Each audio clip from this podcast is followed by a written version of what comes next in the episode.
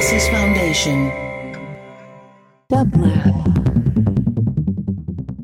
And here is today's quotation from your favorite quotomaniac, care of Derek Walcott.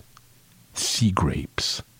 That sail which leans on light, tired of islands, a schooner beating up the Caribbean for home, could be Odysseus, homebound on the Aegean, that father and husband's longing under gnarled sour grapes, is like the adulterer hearing Nausicaa's name in every gull's outcry.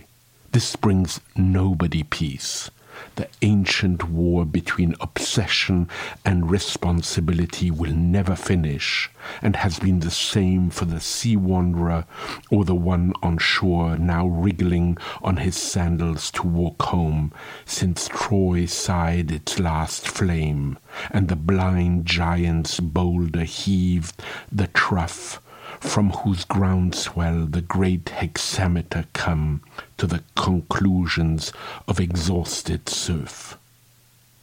The classics can console, but not enough.